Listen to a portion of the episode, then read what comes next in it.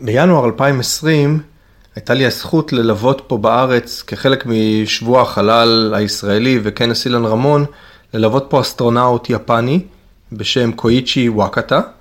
אה, ובאחת מהנסיעות שלנו בארץ, אה, בעצם ליוויתי אותו לכל מיני מקומות, הראיתי לו את הארץ, יצא לנו לדבר גם על הפודקאסט הזה, על על חלל, ואמרתי לו שאני אשמח יום אחד אם אה, יצא לי לראיין אותו בפודקאסט, והוא נהנה בשמחה.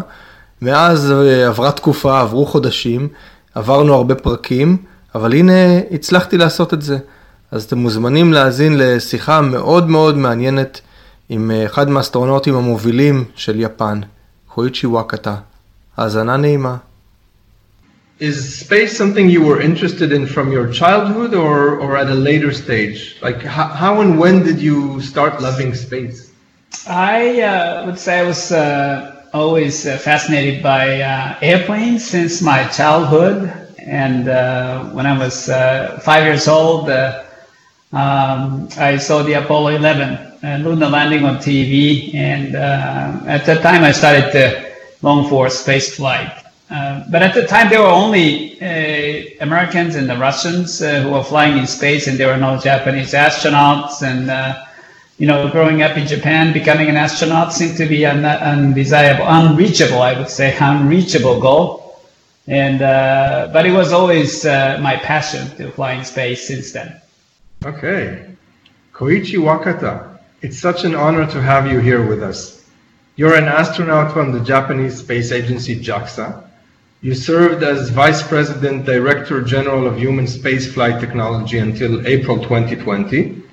You started your academic studies with a BS in Aeronautical Engineering, then you moved on to a Master's in Applied Mechanics and a PhD in Aerospace Engineering, all from Kyushu University. Did I pronounce that correctly? Yeah, that's correct. Okay. Uh, I had the privilege to meet you uh, in January while escorting you in Israel during the Ilan Ramon International Space Conference. Uh, I, I, hope you enjoyed your stay here in Israel. Yes, I truly did. Uh, thanks for the great hospitality. It was uh, my first time to visit your beautiful country, and it was great to participate in the Ramon Science Week, and uh, I truly enjoyed the trip. I'm really happy. Uh, I asked you back then one of the days when we were in the car, I asked you if you would be willing to interview for this podcast, and I'm very happy that you managed, that we managed to do this together. Yeah, yeah. Thanks for the opportunity. It's uh, it's my honor to talk with you on this uh, program. Thank you.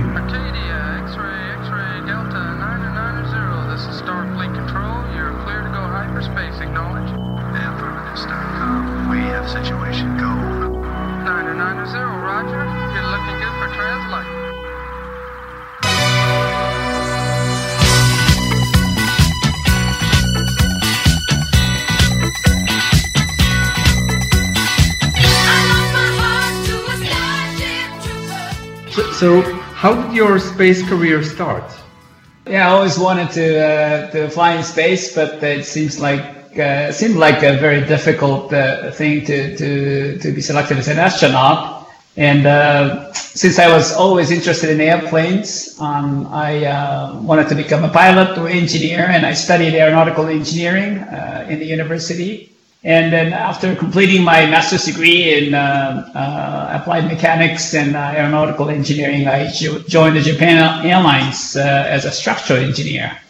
And at the time, I saw an article on the Japanese newspaper that the Japanese Space Agency was selecting astronaut candidates, and I recalled uh, my impression about uh, Apollo 11's landing on the moon. that was when I was five years old.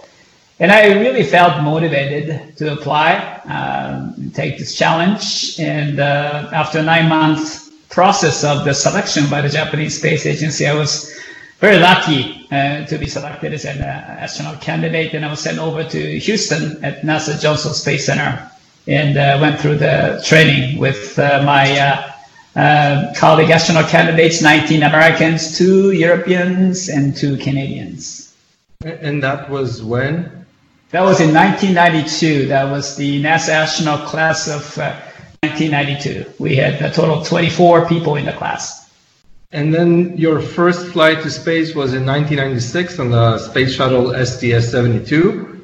how was this inaugural flight for you? My first flight was on board the uh, Space Shuttle uh, Endeavour. Of course, it was an exciting moment. Uh, whatever you do for the first time, it's uh, really exciting, and uh, it was a moment of uh, my dream come true. And during the flight, I had a chance to operate the Space Shuttle's remote manipulator system, robotic arm, to uh, capture and retrieve two satellites uh, from space. One satellite was from Japan, and one satellite was uh, NASA satellite.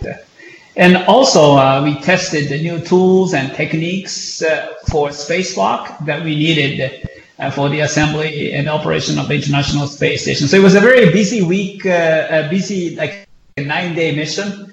But I truly enjoyed my uh, first flight on the space shuttle. That sounds like an amazing experience. It was truly.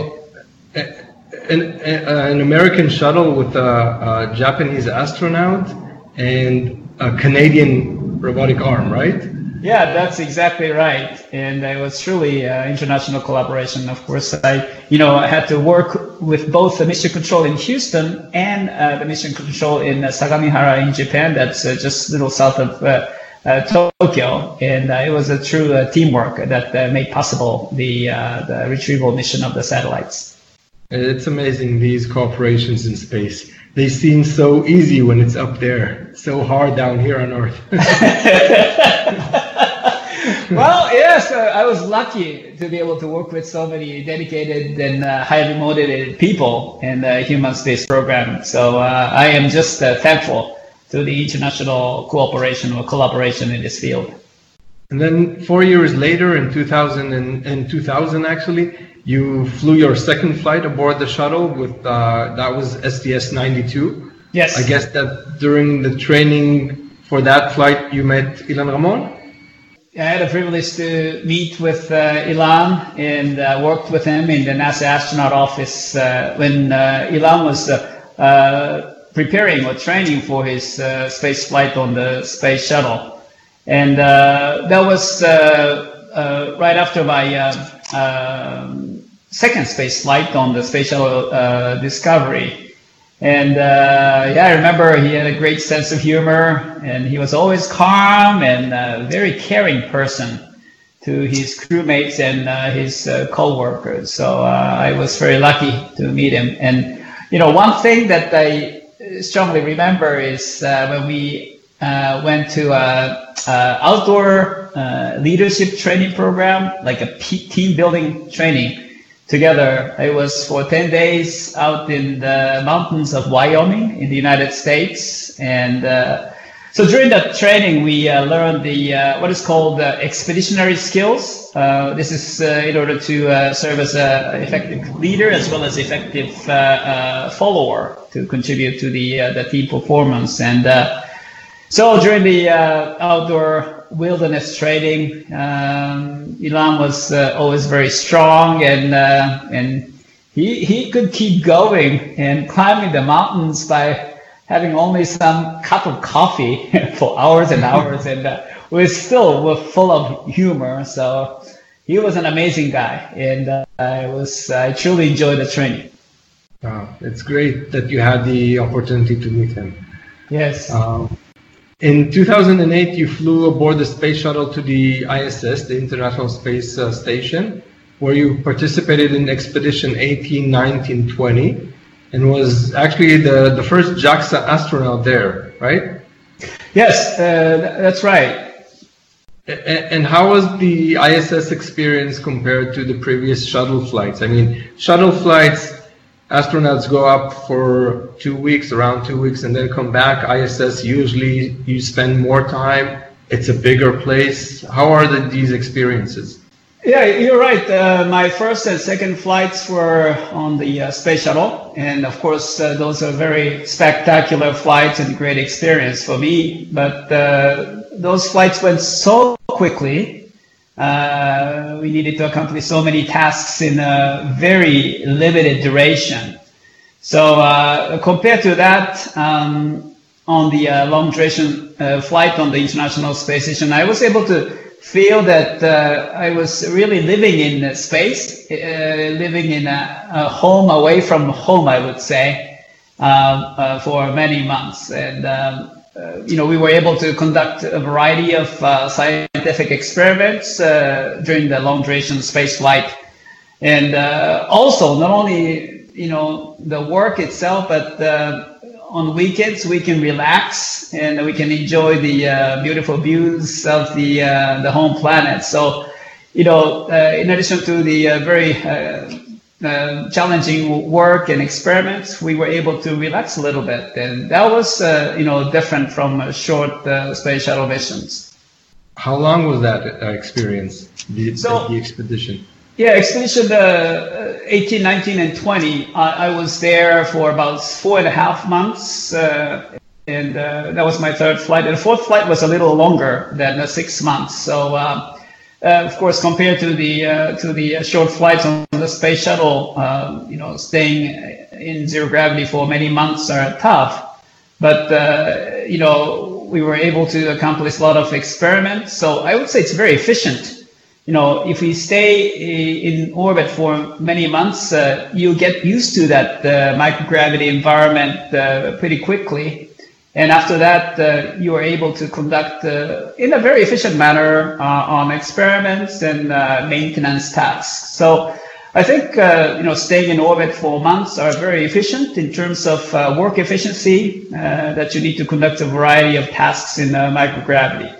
And but isolating, you know, from uh, from my family and friends for many months are tough. But uh, we were able to talk with them uh, on the um, IP phone, and also uh, we had a TV chat with my family members on weekends. So those are very uh, good uh, morale boosters for me.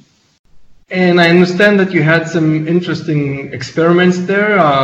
some of them, I understand, were suggested by the public. Can you share some of these uh, experiments that you did up there? Yeah, that's that's great that you mentioned that, and um, that was uh, I think during my uh, long duration flight for four and a half months in 2009. Um, at JAXA, we had a program called uh, Try Zero G. I participated in the, the experiments, and uh, those experiments were proposed by uh, the general public, including the, the youngsters. And uh, actually, pretty much all of them were very exciting and interesting. But uh, what I recall is the some of the interesting experiments are like, you know, what's going to happen if you do uh, arm wrestling in zero gravity? It's kind of difficult unless you have your both feet uh, on the ground uh, in a stable manner. You cannot really do arm wrestling. You know, my Canadian uh, colleague Bob Thirsk and I did this arm wrestling in zero gravity, and uh, you know both of us uh, were you know flipping around, so we could not uh, uh, win or lose in arm wrestling because both sides are rotating. And also another interesting experiment uh, that was proposed by the public was like you know what what happens if you do a high five in zero gravity? It's, it was very difficult, and also uh, another experiment was uh, to fly on a flying carpet like a magician in space. so those are very uh, interesting and uh, fascinating experiments, and I. I'm glad that uh, you know uh, people came up with those very interesting experiments that you know have never done in the past, and I hope you know that I will have an opportunity to do more of those exciting experiments proposed by the public. Yeah, a lot of uh, Newton laws in those experiences, in those experiments. yeah, exactly. So you can really feel it and you can really see it because we broadcast them on YouTube and uh, other means uh, from the Japanese uh, Space Agency. So uh, I, I, think these experiments uh, made spaceflight more interesting to, to more people. And I hope they will come up with more and more new experiment proposals. Very interesting. Um, and NASA does have a way to connect all of their uh, doing with the public. So it's nice that they open this to the public and, and let the public choose the uh, experiments. Very interesting. Yeah, I know that by the by the way, even in Ilan Ramon's flight, uh, some of the experiments he did were experiments that were chosen by high school kids in Israel. So that's right. It's nice that they do that. Um, in 2013, you launched on a Soyuz rocket to the ISS for Expedition 3839, uh, where in Expedition 39 you became the first Japanese commander of the International Space Station. Um, can you tell us a little bit about that experience and, and what are the main differences between a flight engineer and being actually the ISS commander?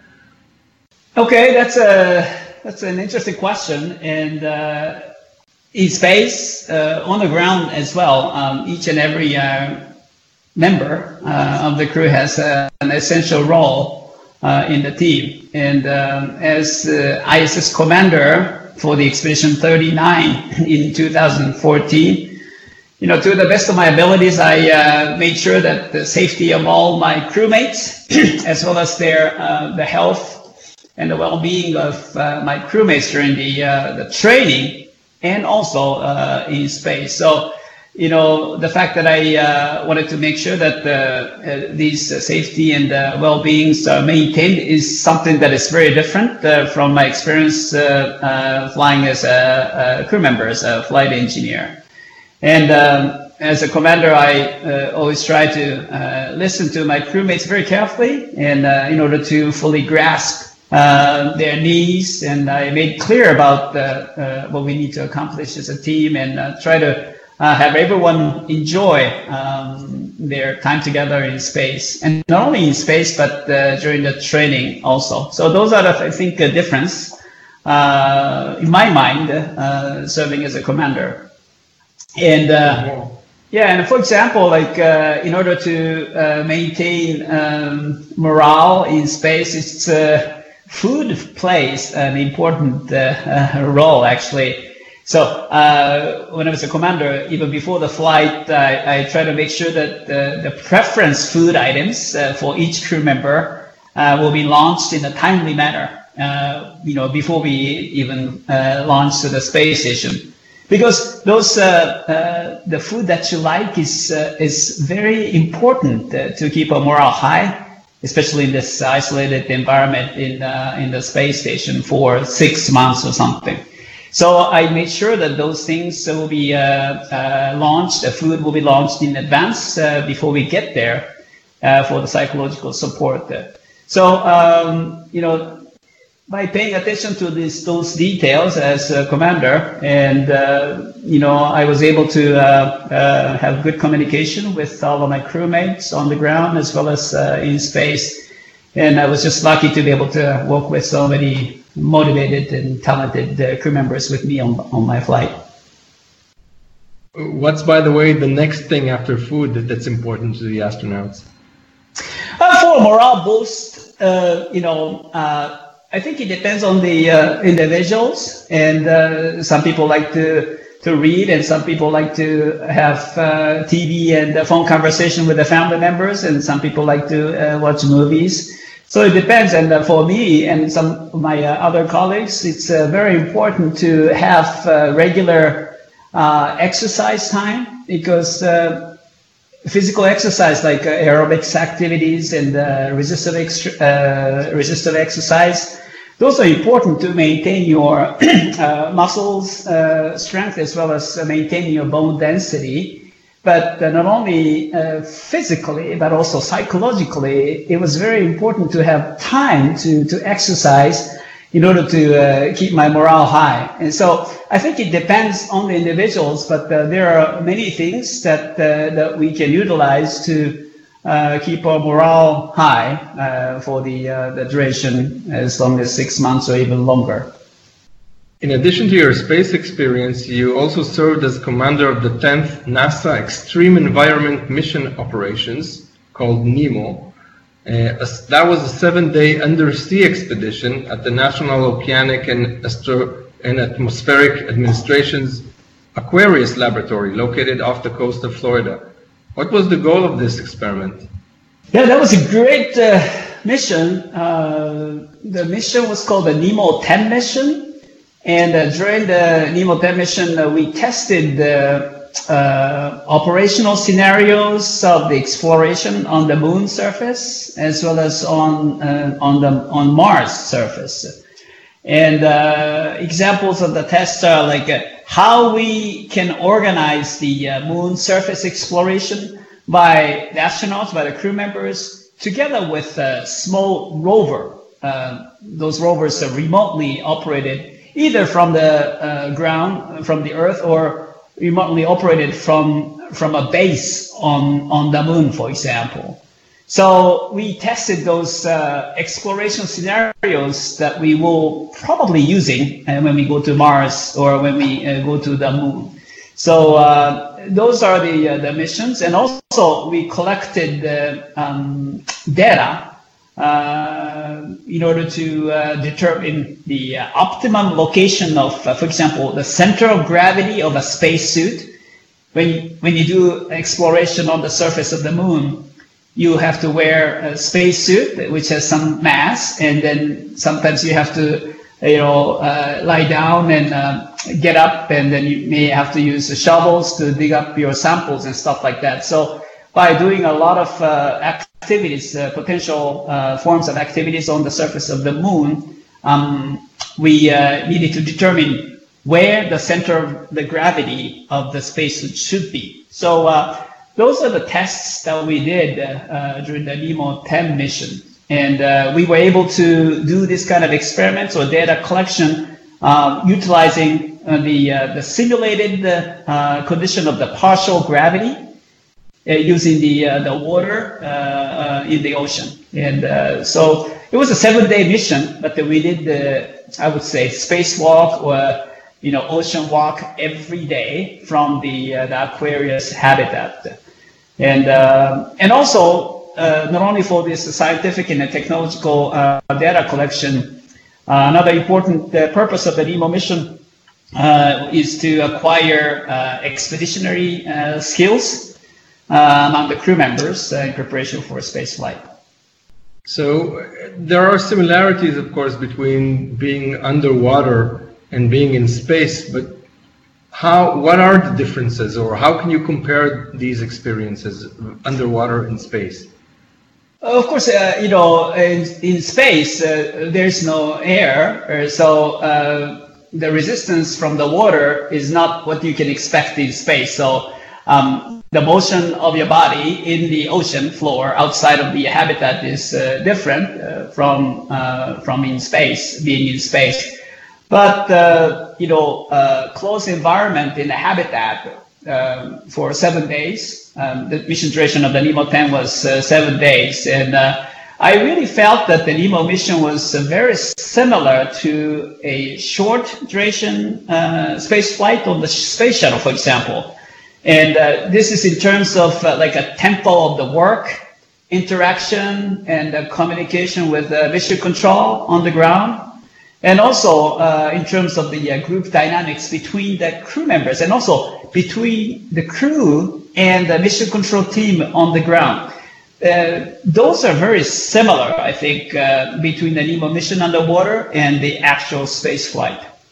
Okay, very interesting. So, and, and, how deep was this? I mean, you guys were in suits walking on, on the bottom of the, of the ocean. How deep? Well, the uh, the Aquarius, uh, uh, the habitat of the uh, NOAA, uh, that is located about the 60 feet, uh, you know, from the surface of the water, and but that's the habitat. Habitat is like the Japanese Kibo module of the International Space Station. It's a closed, you know, cylindrical shaped laboratory research facility of course, we uh, you know slept there and uh, we ate, and uh, but every day we uh, came out of the habitat, you know, with a you know group of two people, like uh, when we do a spacewalk. So two people came out from the habitat Aquarius um, twice a day. each excursion was about two to three hours. So actual spacewalk in space station is usually lasting for about six hours. So um, our excursion outside the habitat was a little shorter compared to the actual space walk uh, on board the space station. But uh, so uh, it's uh, deep enough that the, you cannot just climb to the surface of the water because after spending there for overnight, um, um, the uh, nitrogen gas in your body is already in a saturated situation. So in a sense, it's as risky as uh, as you are in uh, in space uh, in terms of emergency. If some emergency happens, we need to make sure that uh, we will be able to uh, decompress our uh, nitrogen nitrogen in a body system before we surface to the ocean surface. So, in terms of a preparation for an emergency, it was really similar to a space flight. Oh, and, and this is what's called like an, an analog habitat, right? Exactly. Yeah, you're right. So uh, that's why we call it an analog mission to space flight. Uh, whether you are underwater or whether you are in an isolated area in the mountains, uh, in terms of psychology, in terms of uh, like uh, uh, conditions of the close environment, we utilize a variety of environment on the Earth uh, in order to simulate uh, the space flight environment. And do you believe that these uh, analog experiences are important for space flight? Of course, the best training is, uh, for spaceflight is to go to space. However, uh, it's very you know uh, difficult to go to space, and we need to utilize whatever environment we can use to simulate not as a whole, but maybe partially uh, simulatable environment uh, uh, that we can do in, uh, on the ground. We need to utilize it. So I think underwater facility, for example, is one of the best um, facilities that we can use as an analog environment for spaceflight. Okay, very interesting. Um, now we talked about your experiences in space and underwater. And now I'd like to talk a little bit about uh, about JAXA and its okay. uh, space program. Can we talk a little bit about the main focuses of Japan in space? I know that Japan is, is has a huge space program and, and it does many things, telecommunication satellites and launching and weather satellites and QZ, QZSS, right? The uh, the um, uh, GNSS uh, constellation or, uh, above Japan. What are the main focuses of JAXA?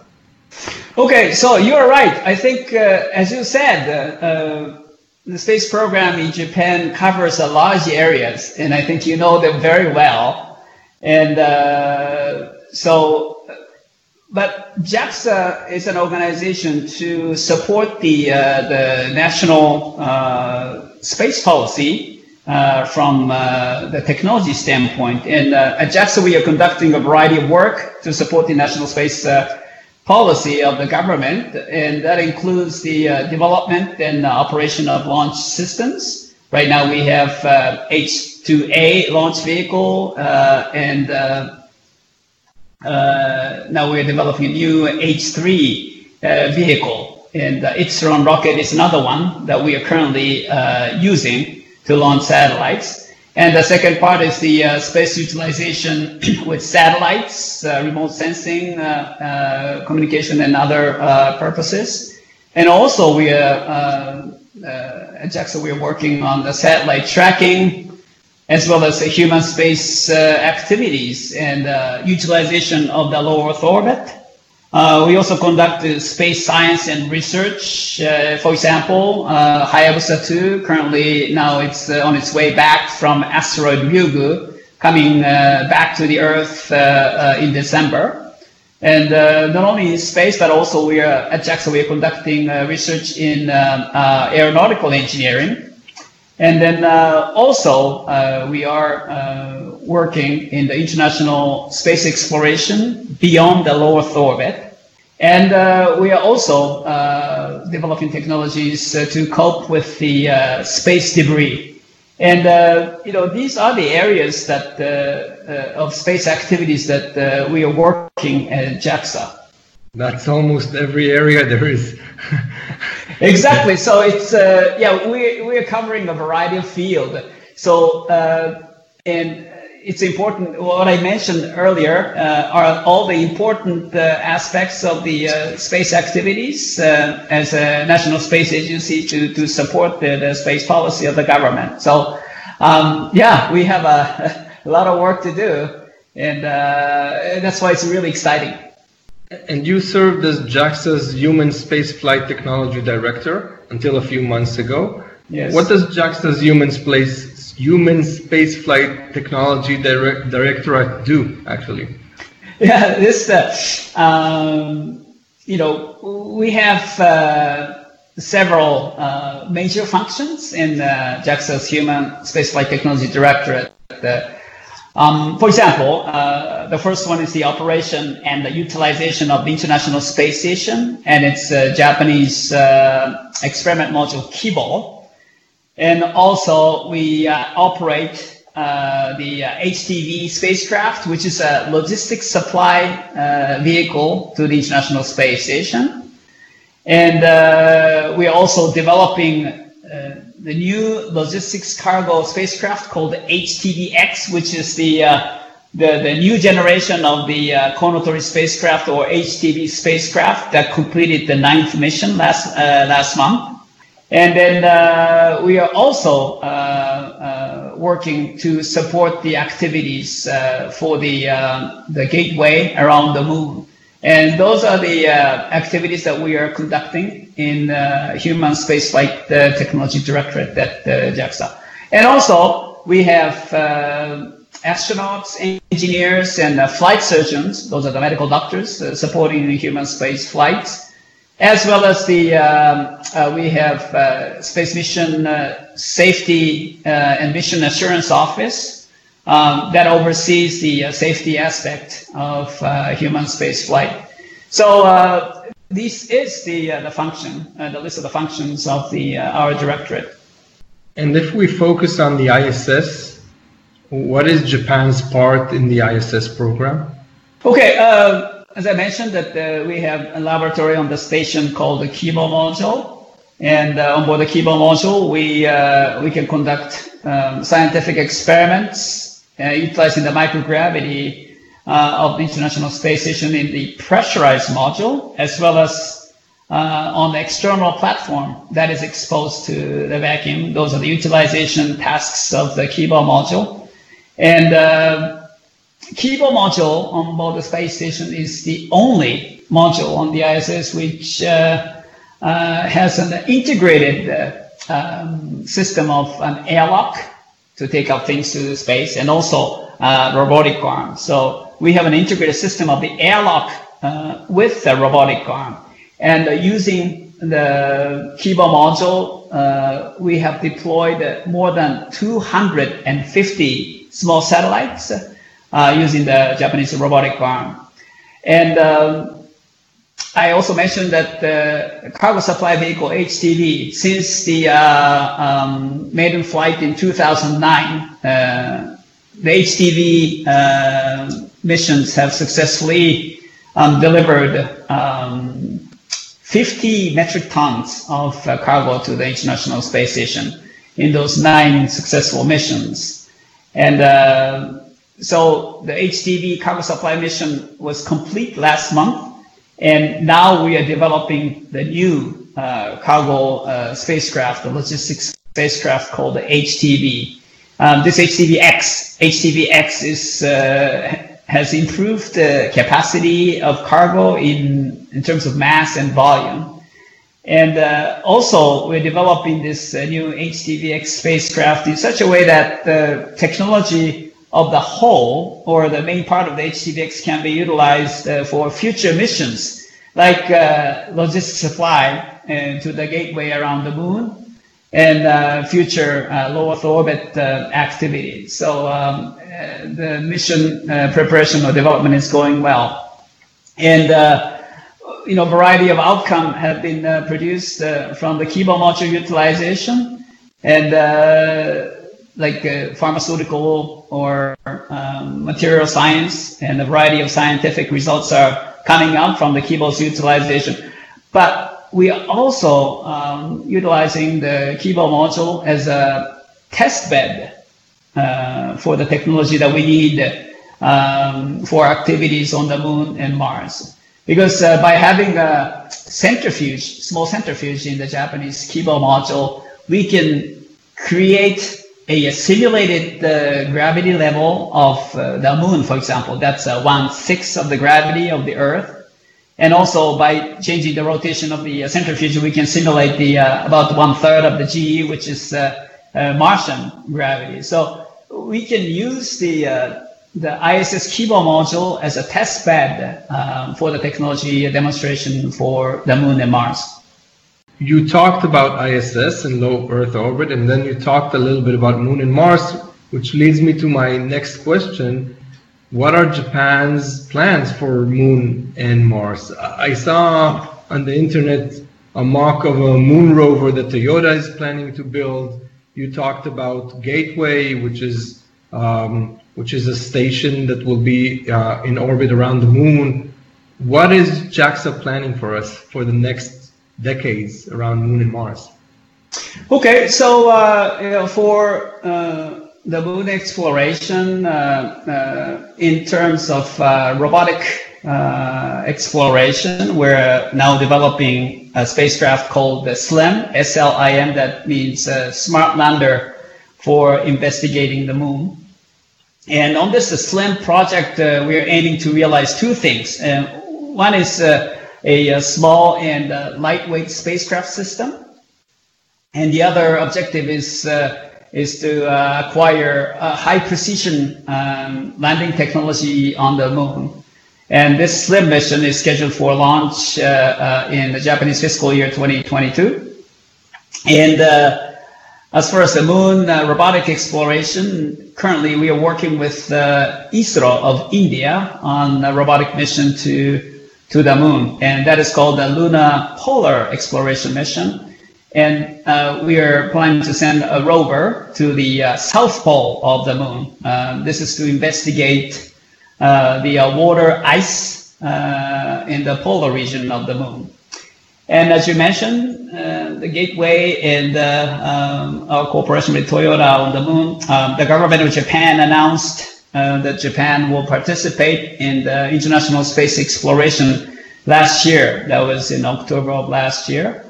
And uh, as a result of the Japanese government's uh, uh, decision, um, JAXA, we are um, developing technologies and components for the Gateway such as uh, uh, environmental control and life support system uh, that we can use on Gateway, as well as batteries and a thermal control pump, for example. And uh, those are the gateway contribution um, technology development that we're currently working. And also we are uh, working, as you mentioned, uh, about Toyota's cooperation. we are conducting a joint study with Toyota Motors and uh, that is for pressurized crew rover on the uh, on the moon for exploration.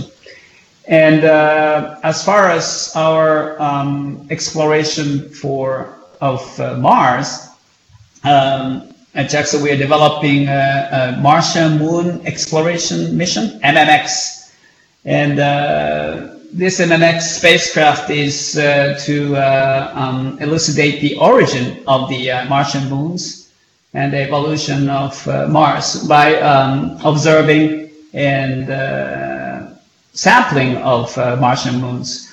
And uh, MMX is uh, targeted for launch in the Japanese fiscal year 2024. And uh, MMX will conduct a sample return from one of the Martian moons, Phobos. So it's pretty exciting. And together with the efforts of Martian exploration by other countries, I think uh, we can complement each other to uh, find out more about the, the history and the potentially future uh, of, uh, of Mars environment. So sample return is very interesting. I know that, that there hasn't been a sample return from Mars until now. There is one planned, but now a sample return from Phobos, which uh, I'm guessing you, you're using your experience with Hayabusa to do those kind of things. Yes, exactly. Yeah thanks for mentioning that, uh, Hayabusa and Hayabusa 2 uh, experience that we had. Uh, Hayabusa was a really exciting mission. It was a successful uh, mission. It was a very challenging mission to return the sample, but it was the first time uh, that we were able to uh, conduct sample return from an asteroid. And Hayabusa 2 now um, has successful touchdowns on the asteroid Ryugu twice, and then um, it's on its way returning to, to the Earth. Uh, I think uh, we are scheduled for uh, return on the 6th of December. And uh, so I would say Japan has acquired uh, skills and technology and for um, sample return from um, from a, like a low gravity um, object like an asteroid. And uh, we can utilize that uh, experience uh, for the sample return mission on the MMX from uh, Phobos. So it sounds like a lot of your projects are from the future, although you guys are working on it already or did it already. So the next question is, what future space technologies do you want to see come to life? Because for me, things that you're talking about, like landing on an asteroid, that seems like the future, but you already did it. So what is what are you guys planning for the future? What would you want to see in the future? So I would say uh, about my uh, perspective, I would say, of course, as I mentioned, uh, what JAXA is working or has been working. So uh, those are all for future uh, development in space. So uh, personally, I would like to see more affordable launch systems so that the more and more uh, people around the world can travel to space. And uh, SpaceX uh, company is leading that effort, I think. And then uh, I'd really like to see uh, many more industry partners will join the effort um, for more affordable launch system. And uh, I think uh, we can benefit uh, from that effort. Uh, you know, anybody on, on, the planet will be able to uh, uh, benefit from that.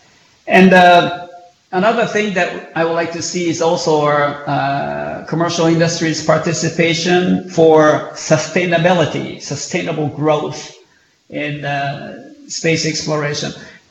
as we talked about the, the moon and Mars missions and course, we are sending uh, humans to the moon pretty soon, and uh, you know we will be exploring the moon and eventually uh, Mars. And in order to uh, continue and then uh, expand that, exploration on the moon surface in a sustainable manner, um, technology of uh, what's called the ISRU, that's in situ resource utilization.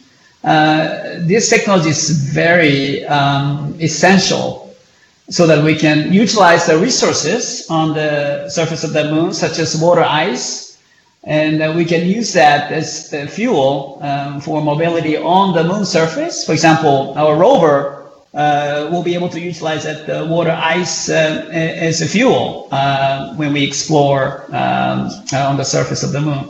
And also the water ice will eventually be used for the transportation fuel to Mars. So um, sustainable growth is a key in the commercial industries uh, further participation uh, to make the uh, activities on the moon and Mars uh, more sustainable. And uh, so this is another aspect uh, that I would like to see in our future for space exploration. And it will become, space exploration will become what space economy. I think uh, it's a business field uh, by having more partners, uh, industry partners uh, involved in this effort.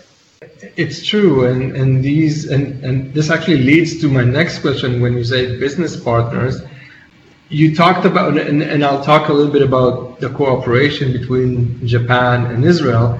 You mentioned Hayabusa, and and and of course on Hayabusa, or I think on the lander that that came out of Hayabusa. It was a small chip by an Israeli company called Ramon Space. They used they used to be called Ramon chips, but they do the computer for different spacecrafts. They have today around 200 satellites and spacecrafts all around the solar system with their chip. So that's one interesting uh, uh, connection. Uh, you talked about the airlock in the Kibo module where you send out um, CubeSats.